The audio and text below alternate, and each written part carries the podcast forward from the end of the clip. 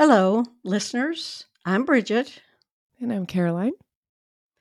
You are listening to episode number seven of Hearth, Home, and Homicide, a family production about family murders. My daughter Caroline and I narrate each story, and son Andy is our producer. As Caroline and I talk about each family murder, we keep sensitivity for victims and their families in top of mind. Our podcasts do include violence and trauma. Listener discretion is advised. So, hey, Caroline. Hey. How you doing? Doing pretty good. Having a good time. How are you? Yeah, me too. It's summer, um, gardening season. Really, uh, they shouldn't call it gardening. They should call it weeding and weeding and watering and watering. That's what it is. It's Yeah. it's wee wee wee wee wee. Anyway, wee wee today- wee wah wah wah. wee wee wee blah blah blah blah. Yeah, yeah, a new language that we probably need to be arrested. But anyway, today's episode we have entitled "Insure Them, Kill Them." And to the, our really diehard fans, you remember when we first got started, we um, put out two episodes just to sort of test the waters, and they really weren't very good audio quality. So we decided to redo those two. And um, the first one that we're redoing is called Insure Them, Kill Them. and Caroline, it's a haunting thought, uh, really, that there are people who seek family life not for love, meaning, comfort, and sanctuary, but to insure them, kill them, collect life insurance proceeds, and hunt a new family to repeat the process. And they do it for money, and they do it because it is what they do. Caroline, it's who they are. And we're going to be uh, talking about a creep like this today. So, learning and researching about someone named Randy Roth haunts me because he is that kind of person. And you know, you, you spend most of your life not wanting to believe in the boogeyman, but he is the boogeyman. He's the type that hunts, insures, kills, and believes that that is what family means. And his murders took place in our backyard, the quaint little family oriented cities and towns that surround Seattle, Washington. And in fact, you just pointed out to me earlier that there is a fire going on in some of the areas where he, like in um, Skamania County, Yeah. for example. So uh, we're thinking about Skamania County as we record. So he even went to Meadow- Meadowdale High School, Caroline, and that's where your brother Ben went, my oldest son. That that just creeps me out so damn bad. That's just chilling to me.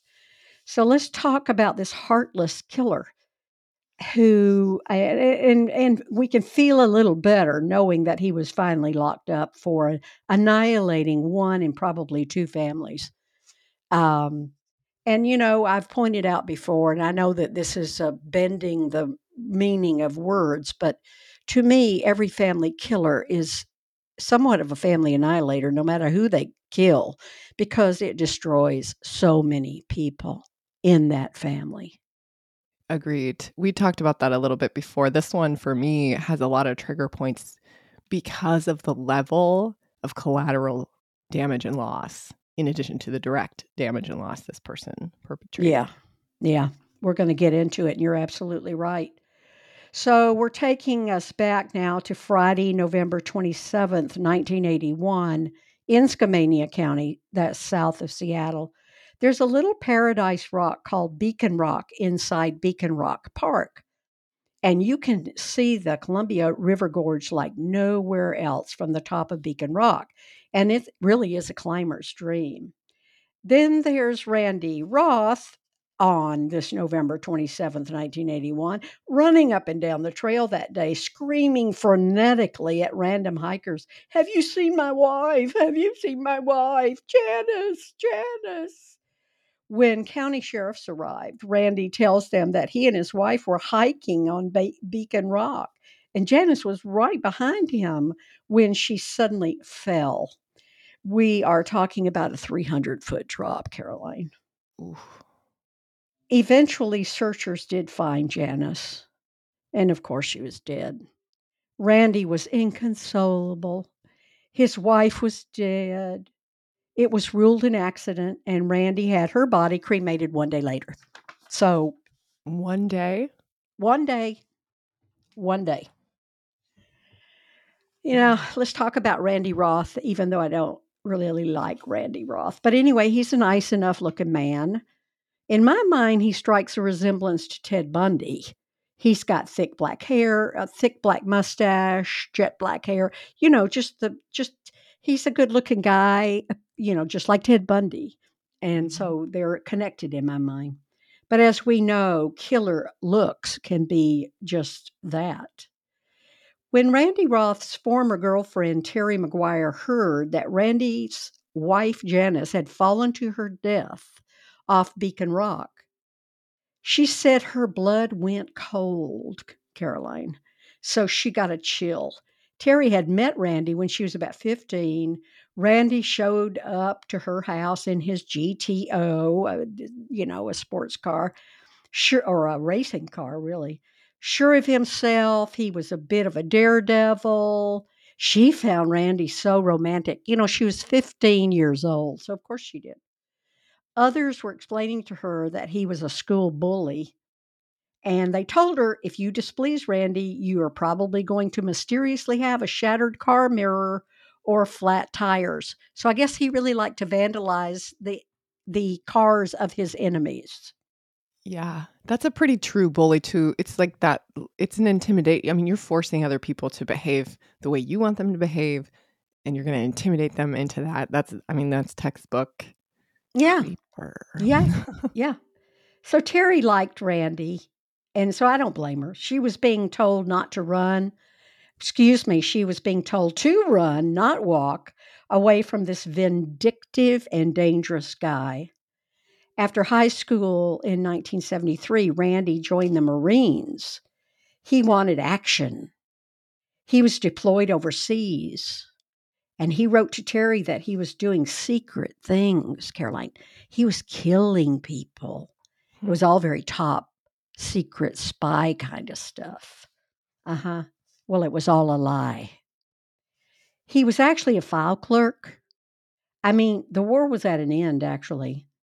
He was so bored with his actual job that Randy decided to get out via having his mother file a hardship discharge. What? Does That's it- okay? Does it Really? surprise you that he's using his mother?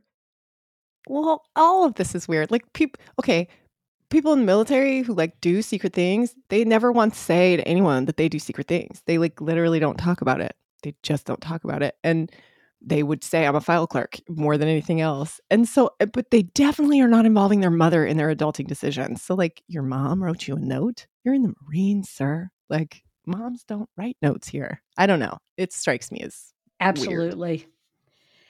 But he did it. So he's he he sees women as tools. I'm gonna I'm gonna put that on my list. In December that year, Randy asked Terry to marry him, and she said yes. But Randy was restless and couldn't keep a job. And then Terry caught him with other women, and she left him and went back to living with her parents. And Caroline, when she broke up with Randy and moved in with her parents, her parents' house was broken into, robbed, wrecked, and Terry told the cops, "Hey, it's Randy," and gave her, the cops a ton of evidence. He was Yeah. charged and convicted of felony burglary and spent two years in jail. Terry knew she had narrowly escaped Randy's vengeance and the capability he had of just inflicting pain. And so now we know why. In November 1981, Terry got the heebie jeebies and she shuddered to think that it could have been her to fall to her death 300 feet from Beacon Rock. So, I mean- suffice it to say, she didn't really believe Janice had, air quotes, fallen to her death on her own. I cannot imagine. First of all, good for Terry for calling the police for pushing that because at that time, I, d- I don't know that a lot of women would have really done that. That's a lot. That's a lot. You take a risk doing that as the victim, right? As the woman. Um, Absolutely. the the the shock, the sort of surreal kind of fear that must have come through her as she's you know hearing this news. And you're right, and knowing exactly what that that woman was not. That woman didn't fall. Not with Randy, you know, like I know Right. Randy. She did something he didn't like and he pushed her. Like, oh, she had to just been so scared. Well, yeah. I mean, she's scared, and you, you know, just to narrowly miss death, uh, and knowing that you just narrowly missed death, uh, narrowly missed death.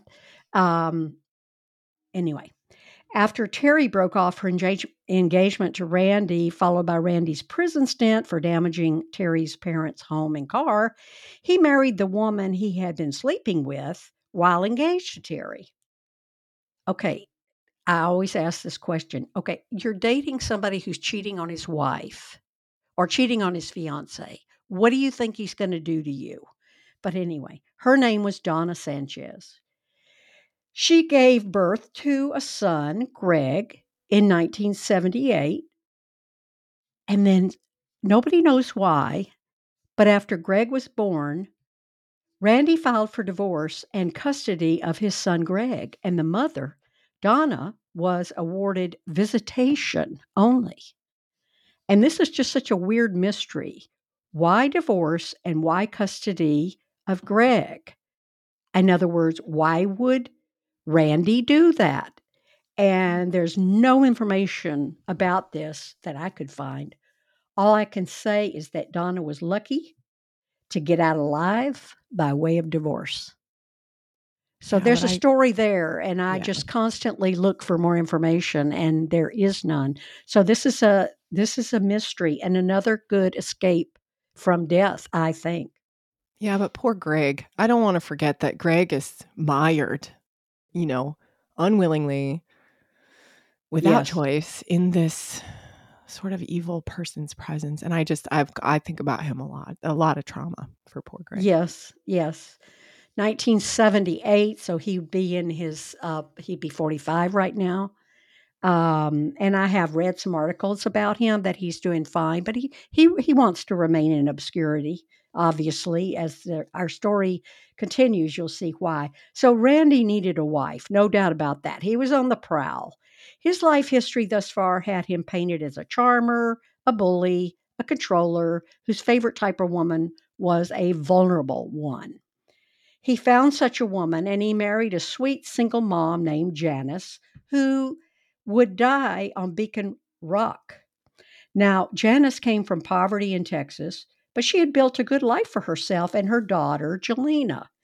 And uh, after divorcing her serviceman husband, she located to Washington and met Randy at a Parents Without Partners social meet on Halloween 1980.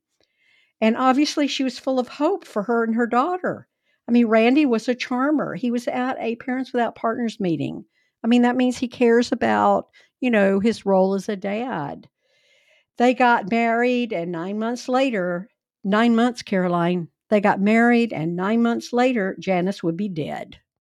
Oh my God. Angelina would have no mom and only Randy Roth for a caregiver. Holy crap. What a what a horrible idea. Before she died, Janice had made it clear to her friends and her mom that Randy was a cruel and controlling man and she wanted out. Randy had taken a $100,000 life insurance policy out on her life. That's 300,000 today. And after that, he went from charmer to mentally cruel prison guard over her. So, you know, if you want to know Randy Roth, I say he looks like uh, Ted Bundy, but this is who he really is. I love you. I insure you. I hate you. I kill you. Thy name is Randy Roth. That's who he really is. The way the killing happened was this. Around Thanksgiving, Randy told Janice he wanted to take his family to see his father, who lived in Washougal, just a few miles from Beacon Rock Park. Janice was torn. She still sort of wanted to make her marriage work. So, you know, she she agreed to the trip that Randy said might help them save their marriage. At the same, you know, you want to save your marriage after nine months of marriage. But anyway, at the same time, she grew very sp- suspicious of Randy. Janice even went so far as to put cash in a manila envelope, Caroline. She secretly told her daughter, Jelena, to take the cash for herself and hide it. Now, Jelena was eight years old. Eight years old. This is where my heart just really starts to break. This is where the trigger warnings are definitely up for me because it just gets Yeah. very traumatic Yeah. and sad what these Absolutely. kids had to go through. You're giving your eight year old daughter an envelope full of money and you're giving it to her clandestinely and telling her to hide it. She said basically hide this money is if if anything were to happen to me, if I were to get ill or die, take the money and run. Well, oh my God. I mean, so she knew. She, She knew. knew. She knew, Caroline. I just cannot fathom That's it. it, I can't fathom it. After Janice was dead from a quote unquote fall, I guess you could say it was a fall, it was a push, uh, in my opinion, off Beacon Rock during the very fake reconciliation trip. Randy caught Jelena with the cash and took it from her. Thankfully, Jelena's biological father stepped in and took Jelena away. Remember that Janice had been married to a serviceman and they got divorced and it was an amicable div- divorce. Thankfully, Jelena's biological father stepped in and took Jelena away from Randy, and the bio dad was awarded full custody. Thank God, because I can't imagine how scared Jelena would have been. Because, first of all, that's an interaction that no eight year old is going to be familiar with, like at all. I'm not even No. familiar with it. I'm 42. So it's your mother's telling you, like you said, clandestinely, if something's going to happen to me, here's the money. And if anything weird happens, or if I just disappear somehow, take the money and run. Whoa, that's heavy enough. But then when your mother actually does die, the fear that had to have washed over her and then he finds the money and he take i mean just the fear so thank goodness her dad was there and that he came in and saved her because i mean who knows i don't know if jelena would have been able to have been insured by this man but i'm sure if he could have he would have you know i just well, that was something that came into my mind. I mean, the Randy Roth had claimed the life insurance money the day after Janice died, less than 24 hours after he had her cremated. So he once again, you know, this is his thing is he has his wives cremated if they anyway. I'm frankly stunned that Randy didn't insure little Jelena and kill her too, as you Yeah. say yeah thank God for Jelena's father. You know, I'm right with you there. I'm sure the story would have been w- much worse if, uh, you know, worse than it already is if he had not come along. So now Randy Roth is free to live the life of a wealthy bachelor. Remember, he's collected, pretend like it's today, $300,000 until he would eventually hunt again for a whole new family. Authorities had to rule Janice's death an accident because their suspicions of Randy Roth were just not enough to make a murder conviction. You know, I will say, and this has come up for us before, but I really, and I don't know anything about the sort of morgue and postmortem work on anybody for any reason, but when when you've got a death, a cremation 24 hours later, I know there's a lot of religious things that can come into play here too, so maybe that's part of it, but that seems fishy to me every time. Like, why are you in such a hurry to destroy the evidence? Even if it's an evidence of nothing, why are you so quick to burn it? Like, why are you so quick to turn this into ashes? I just feel like there's got to be a longer grace period there for all of us, for the public benefit, to know that should an autopsy be needed or wanted, it could be performed versus this 24 hours later, the, the body is burned. That just seems so weird to me. I don't know. Well, I agree. And uh, an investigation into a fall uh, uh, off of a beacon rock. Right. Um, I'm not sure what the jurisdiction would be, and maybe there were some jurisdictional issues. I don't know. But he, you know, was running up and down the trails and so terribly mournful when it turned out his wife was killed uh, by the fall. And you know, the other thing is, I hope I get this saying right, but there is a saying in true crime that is like, uh, you know, nothing for evidence is not evidence of nothing. Right. Ooh, I like it. That is yeah. pretty clever. yeah, yeah, yeah. Um, I think I heard that on Body Bags, um, a podcast that I sometimes listen to with Joseph Scott Morgan, and I see him on uh, different news podcasts about various crimes and and and I've heard others use it too that the absence of uh, evidence is not evidence of absence or nothing. or evidence of no crime yeah. Right yeah yeah yeah. Um anyway it's been ruled it's an accident. Uh, they had suspicions but nothing was you know nothing was uh, there was no evidence. Sure enough in December 1984, the insurance money was running out for Randy Roth. He spends money really fast. Uh, hmm. for somebody who's killing in order to get it, you'd think he would want to, you know, make it stretch, but no. He sensed that he would need to begin prowling again soon for his next victim. He had been fathering Greg, poor Greg, working as a mechanic and spending Janice's life insurance money.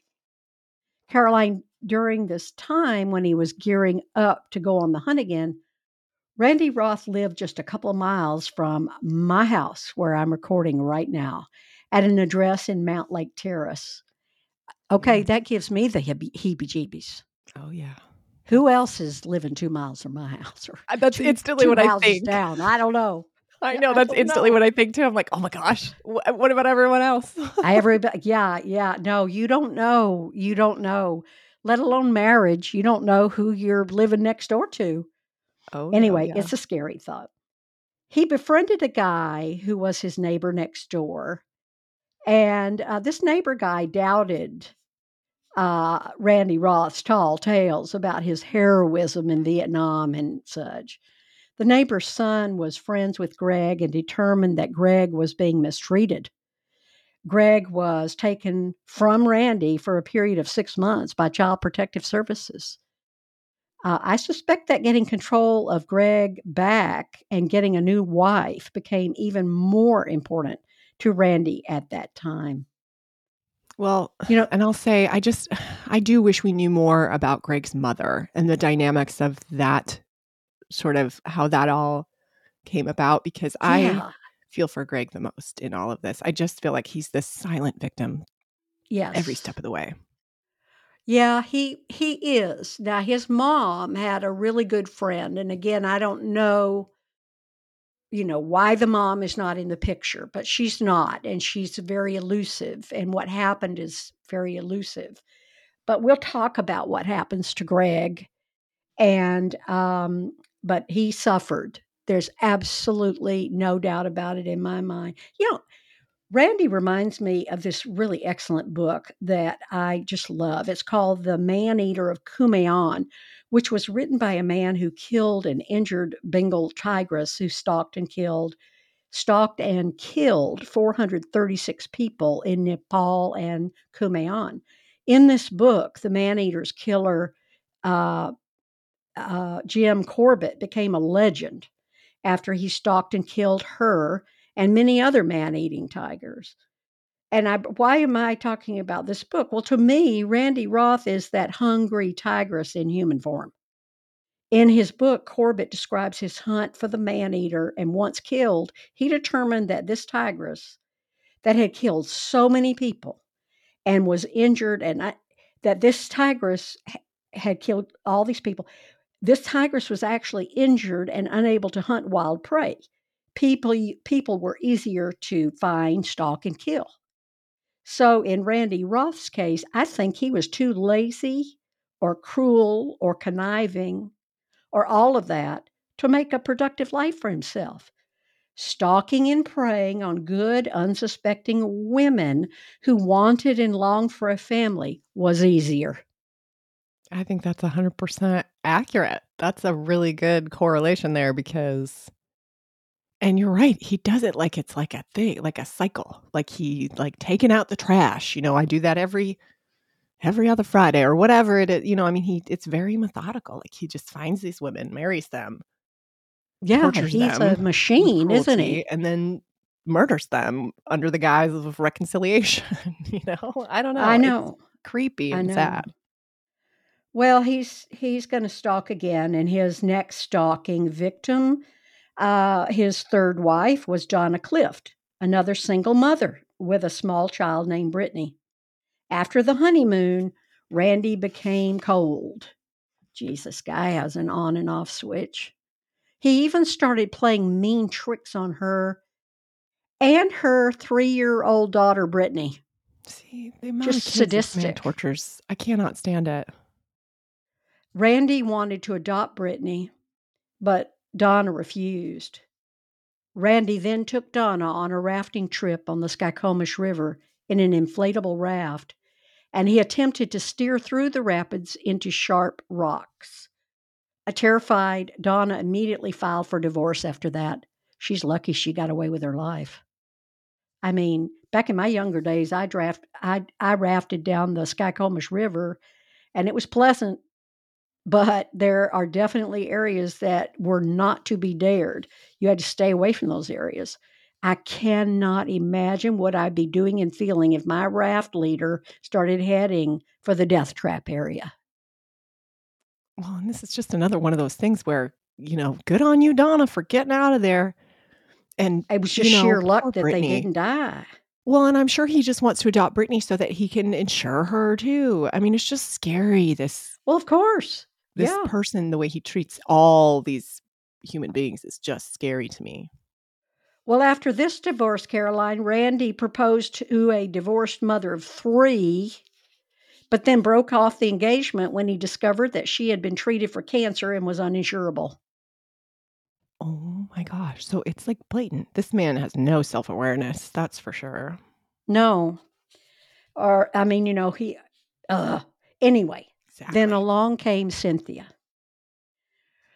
Randy Roth remained single until 1990 when he met Cynthia Laux Baumgardner at one of his son's little league little league games. So Greg. Cynthia was a wonderful human being and did not deserve what happened to her any more than his other victims. But anyway, born in 1957, she was raised in a deeply religious family she married Tom Baumgardner at the age of 21, and their sons Tyson and Riley were born in 1979 and 1981. Everyone who knew this family loved this family, Caroline. They were just real, real people, a loving family life. These are her parents and her doing good things in the world. Tom worked as a parcel carrier for the U.S. Postal Service to provide for his family.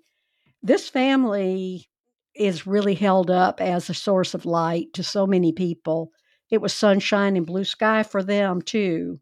And then suddenly and tragically in 1985, Tom was diagnosed with Hodgkin's disease and he died at the age of 29. This is a really sad story on top of a sad story because I agree with you. This is just I mean, you don't even really have to get a lot of the details to just feel how much love, genuine organic love this family was, you know, they're just oh yeah, family thing, you know. Yes. Yes. You almost never hear about those really and truly happy families. Right? But most families with children and the parents yeah. are like that. I mean, they're just they don't seek out the limelight or right. Well, you know, peak experiences every 20 seconds. Right. And I think this era is good too because me and my brothers were all born between 78 81 i mean that's that's kind of the second golden age of of of american kiddom in my mind anyway i had great childhood but but it's you know it's not all sunshine what rainbows or whatever you have breakdowns fights problems blah blah blah but but there's this organic love just flowing through. You all are doing stuff together going on bike ride it's just you know family i mean it was just before computers before cell phones like it right. nice time. And they're probably still doing it with the computers and i mean you know i'm looking at i'm looking at you and Andy and Ben, and you're all raising children in the age of social media. And yet, I feel like uh, that's your reality, and you're still building a strong family based on love, not the computer. Yeah, and, you know, yeah. uh, based on care and not the computer and that kind of thing. But anyway, yeah. um, Cynthia was well provided for with various survivor benefits and when her husband Tom died, so she could focus on her children and keep her family strong. She refused to marry a divorced man due to her religious beliefs. So, after meeting Randy at this Little League game, he told her nothing about his marriages except that Janice had accidentally fallen to her death. So that August, the two lovebirds, at least that's what Cynthia thought, got married. Randy Roth sold his house and purchased a big new home in Woodinville where he moved with his new enlarged family. Over time, Cynthia realized that Randy was super controlling over every aspect of her life. He put her down depressed. She was very depressed. Her appearance and her housekeeping, which had always been very important to Cynthia, were given less and less attention. And she began to quietly express regret about her marriage to Ross, Roth to a few close friends. She said that he was physically and mentally abusive to all three boys. Remember that you know, Randy Roth has a son named Greg, and Cynthia had Tyson and Riley. So just the three of them together, just, you know, it, it's awful. It's awful. So on mm-hmm. July 23rd, 1991, just a few weeks short of their first wedding anniversary, they've not even been married a year, Caroline. The couple took Cynthia's two sons on a day trip to Lake Sammamish, the same lake where Ted Bundy had abducted two young women years earlier.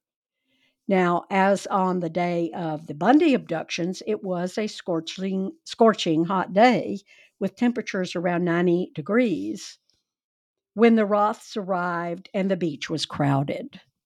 I, am Ted Bundy. I'm going to shut up about you now, but there's some similarities here. Anyway, Randy and Cynthia left the boys to play in a designated swimming area while they paddled 11 an 11 foot inflatable raft into deeper waters. Several hours later, now who's going to leave their little kids alone for seven hours? But several hours lady, re- later, Randy Roth returned with an unresponsive Cynthia lying in the raft. All efforts to revive Cynthia were unsuccessful, and after being taken to the hospital, she was pronounced dead. Roth claimed that the wake from a speedboat had caused the raft to flip while Cynthia was swimming next to it, and she had drowned as a result.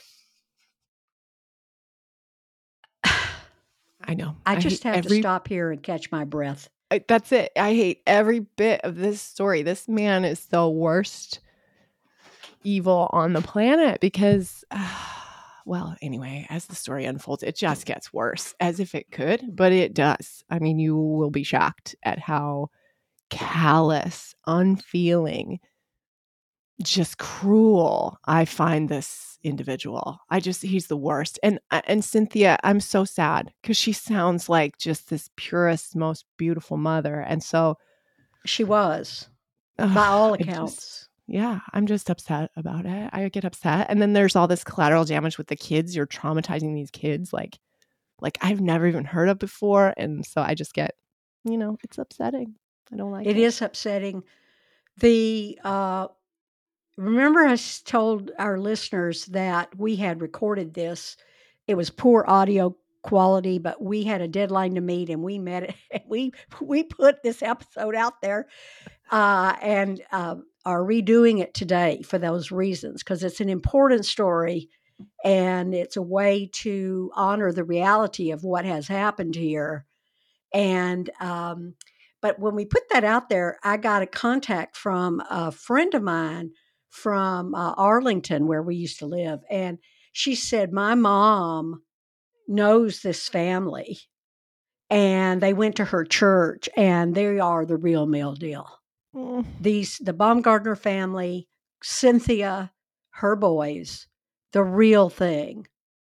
And uh, just people who are determined to live a life of service yeah. to others and to do no harm and um, all of that. And so it's just, It's it is a tragedy. And so I've caught my breath now. And so I'm going to go back to that day and say that Roth's apparent lack of emotion and contradicting versions of how events had unfolded caused investigators to consider him a suspect.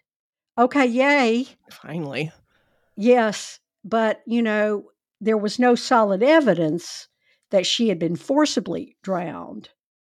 So once again, Roth failed to inform family and friends of the death, but he went merrily about trying to collect on a large life insurance policy near nearly $400,000 that he had taken out on his wife, just as he had done with Janice.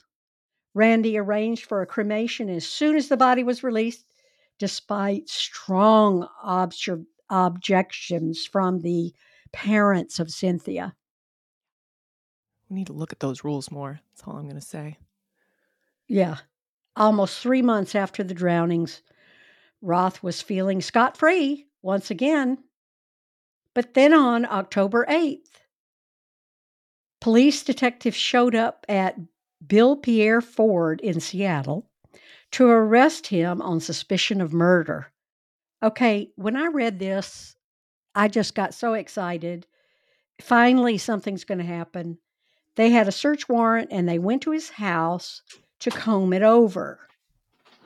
And they found a whole lot of stuff, Caroline. And I'm going to tell you one of the saddest parts when we get to the trial. The jury selection began in February 1992, and the trial began the following month. The courtroom was packed, packed with Cynthia's family and friends. And these are all local people that are still around, you know, to remember her Oh, and her family and what they went through. Roth appeared visibly thinner and meeker looking. Well, get used to it, bud. He was detached and emotionless, as always, when he isn't charming a vulnerable woman. It's hard to do that when you're in jail. yeah. He almost never looked directly at the jury, big mistake, or at his relatives or old friends who testified against him. His defense team presented him as a man being persecuted because of bad luck, that's all, having lost two wives in tragic accidents. God. know. I don't know about that. I mean, there's all these other survivors, you know, Terry, Donna. Yes. Well, the prosecution portrayed him as emotionless, a greedy individual, a man who cared more about cars and money than his wife and children. Caroline, over 100 witnesses testified. Whoa, that's a lot. That's a lot for a judge to allow. Like, a judge might be like, you could get it done in 50. So even the judge apparently did not mind hearing this overwhelming evidence. That's interesting. And, you know, we don't know what that was whittled down from. good point. It could have been a thousand. Oh my God. You're good point. a scuba instructor testified that he had personally trained Roth and that he was a very skilled swimmer, explaining the wetsuit found in the search and directly contradicting Roth's claim that he was simply too weak of a swimmer to have been any help to Cynthia. Wow, there was I mean, a just this found. I mean, what's at his going house. on? He's, yeah, he yeah, they found a wetsuit. So I mean, he's not just a swimmer. This is a guy who is a very good swimmer. It's total bull hockey that he couldn't swim and save her life.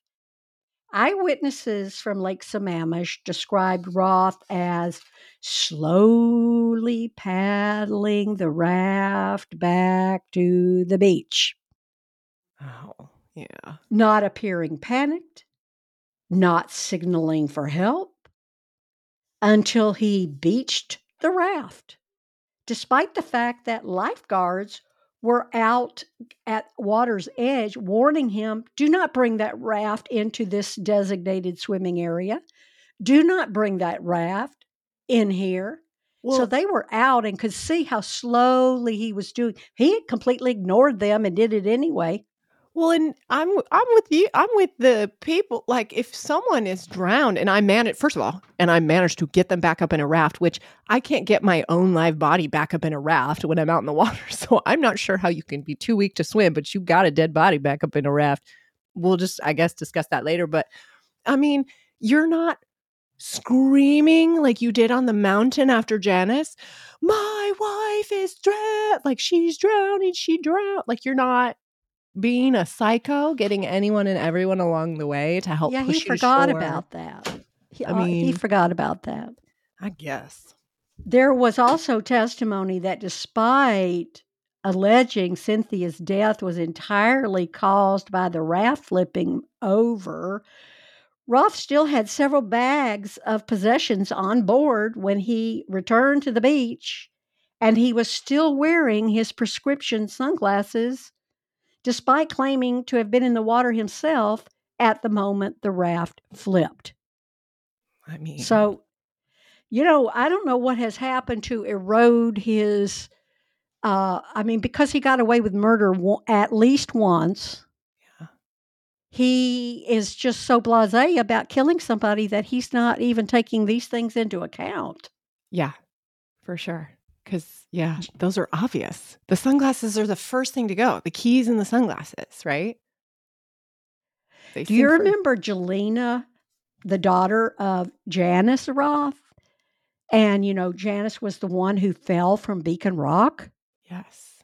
Was pushed or thrown. She hit the stand and she described how her mother had shown her a hidden envelope with money in it only a few days before her fatal fall from Beacon Rock. She told her daughter that the money was for her and that she was to take it if anything happened to her. More than a week after the accident, Roth finally told Jelena that her mother was dead. So she went and retrieved this envelope from its hiding place. But Roth saw her with it and took it from her promising he would spend the money on toys and presents for the girl. And they never spoke again after that day. And of course, Roth never delivered on any of his promises. That's so sick and twisted. Because remember, the dad came back. The yes, dad thankfully. came back into her life. Thank God. Yeah, no kidding. I didn't realize that he he let her languish as a small eight year old child for a week and never told her her mother had passed. Like that's what's the point there? I mean, you're just. I don't know. He needs to get his insurance money and cash the check before anything else happens. So, Ugh. possibly the most damning piece of evidence was, and I love this because it is a poem. A poem, Caroline, was found in his house after Cindy died. And the name of the poem was Randy Doesn't Love Cindy. Mm-hmm. And it had been found during that initial search It's a long poem that Cynthia had written, and it just absolutely broke my heart. She wrote, Here are 44 different things that Randy hates about Cindy. Oh. Randy hates Cindy's toes. Randy hates that she drinks coffee. Randy hates that Cindy helps volunteer in a lot of different places where whenever she can. He hates Cindy's house. Randy hates Cindy's house, the swamp that Cindy made him move to. She, uh, Randy hates Cindy's things. Randy hates Cindy's independence. Oh, wow. Remember, she had her own money. That's right. She didn't need him. She didn't even need to get remarried. Randy hates Cindy. 44 different things, Caroline. That's so sad. Because Cindy, I mean, I don't even know any details about her, but I can just feel how kind and warm and loving she would have been, you know?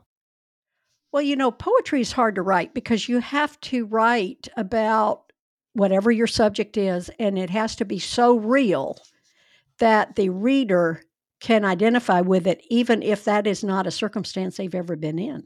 Yeah. They can identify it touches their humanity in such a true way. right. So when I read about this poem and I read the poem, I'm telling you, it's hard to not cry Well, yeah. because this is a woman who is so sensitive, she could write a poem about her life without saying, My life is this way, or describing or using an adverb or an adjective. She's just writing about this one tiny little sliver of her broken heart. Yes. Oh, God. 44 things Randy hates about Cindy. Well, I hate Randy a hundred million I hate Randy, too. I hope he lives to be 500 years old.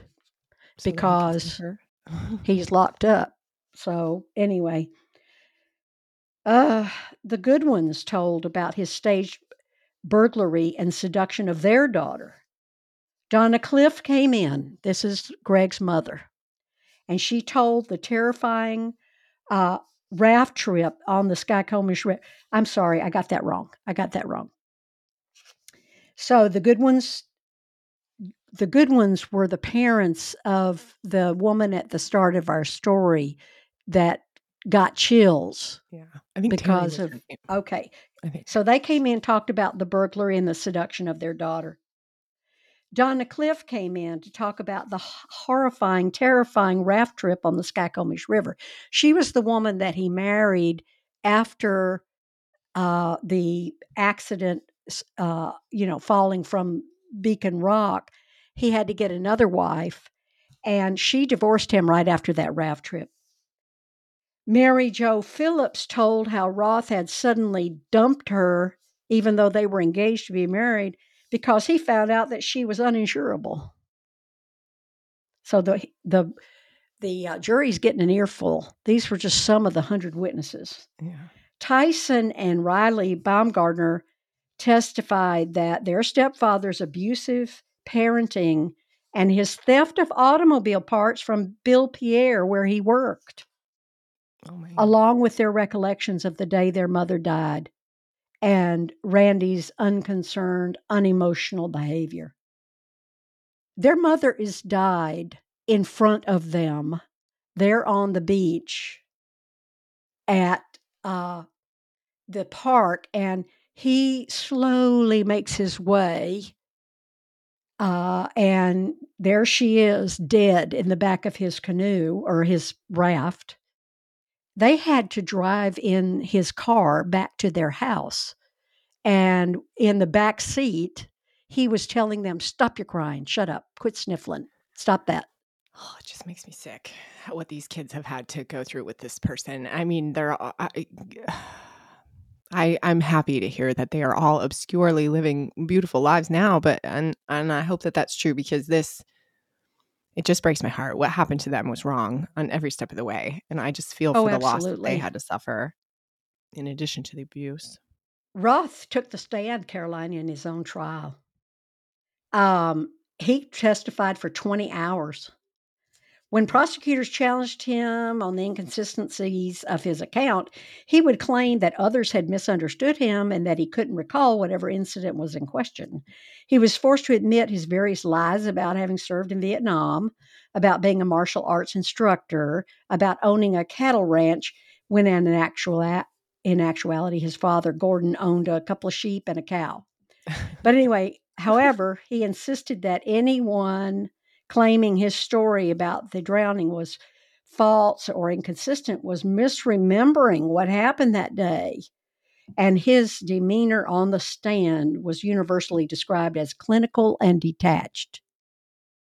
Weird. I mean, we already knew he was missing some parts and that yeah. he had some bad stuff put in him instead of those good parts. Yeah.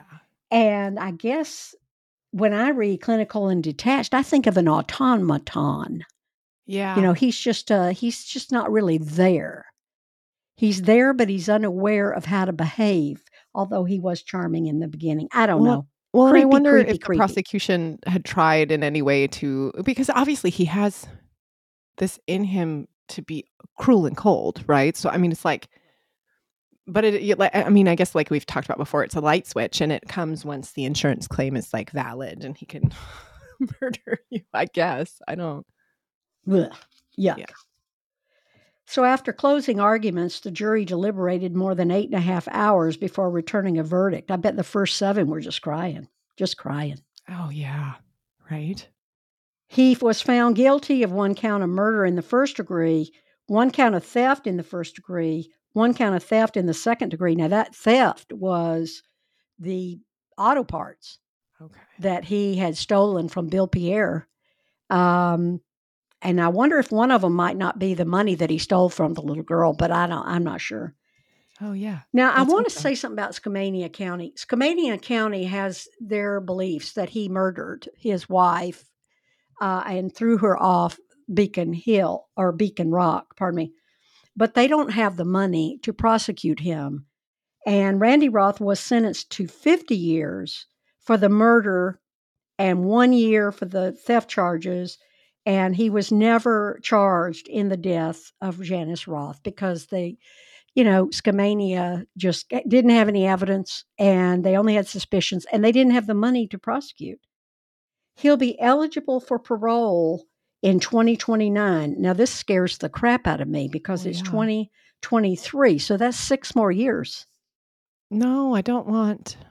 I mean, I don't no. want him to get released. I, it's just it, the the collateral damage here with these kids. I'm just a no. I'm a no on that. Part. Yeah, I'm a no too. I'm a no too.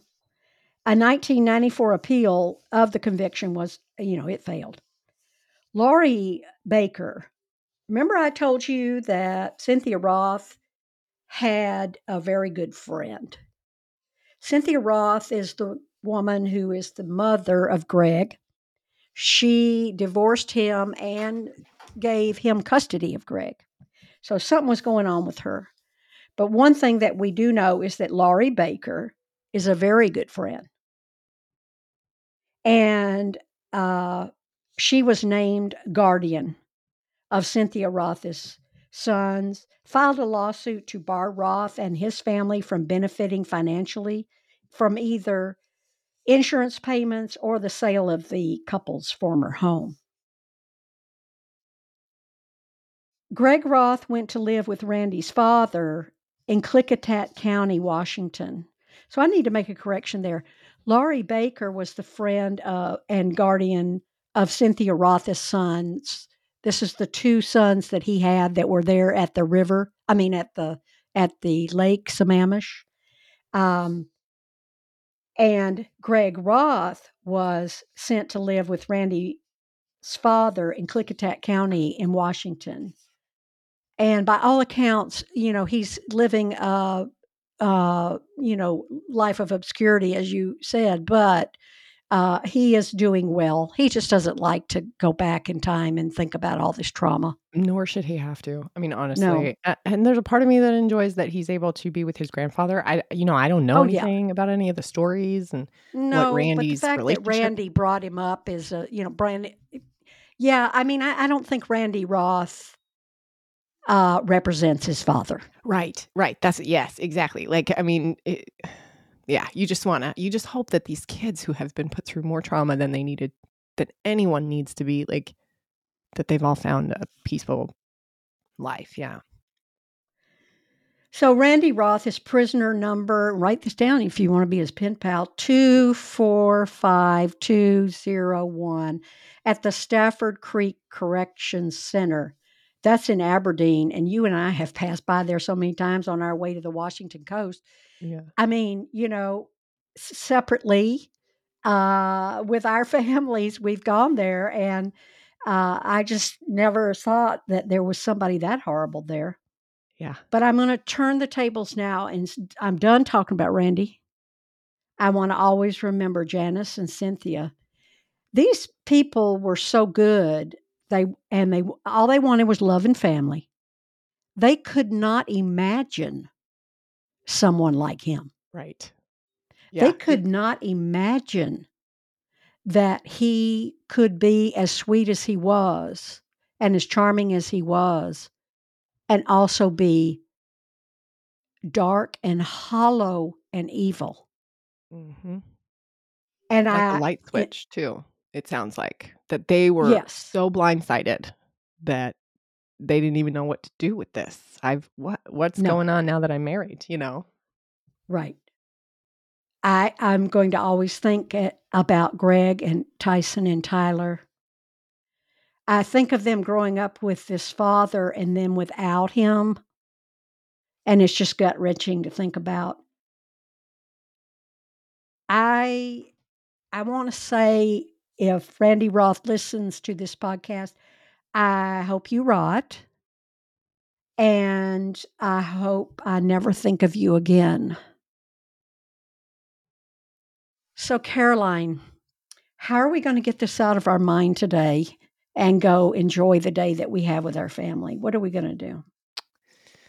Well, I think that that's exactly what one can do is to go spend time with your family, whatever that looks like for Mhm. you, just the people who you love and appreciate in your life, or the people who Or depend on you. dogs. You know, in my case, I live with dogs. Yeah. Yeah. but just just spend time with them because that's I think for me what struck me the most in this in a painful way was how much damage to so many like sweet, innocent, young, loving people in these families, particularly the kids, but also these women. You know, it, that's it's just not right. You know, so No. Randy's awful, No. and It's not right. And it's, it's why I, I almost think everyone who kills a member of their family is a family annihilator because the Mhm. family implodes, explodes, fragments, lost in oblivion for Yeah. so long. And it's only in the seeking of justice that one can um, even hope to move forward. And some never do yeah, but this this is the end of our sad story today because this was a sad story of beautiful people dying for love. yes, Caroline, today's episode is researched, written, and narrated by Bridget and Caroline and produced by Andy. We love you, Andy. Our research is solely based on public domain documents, including legal documents, articles, and books about our subject. Episodes are aired every other week. If you like us, please subscribe and give us a five star review. It really helps. Tell your friends about us in person and by social media. All of these actions help new listeners find us, and we really thank you for listening. We so appreciate you. As you know, without you, there would be no podcast. And one other thing before I say goodbye to my daughter don't forget, listeners, to live and let live. So, bye bye, Caroline. bye.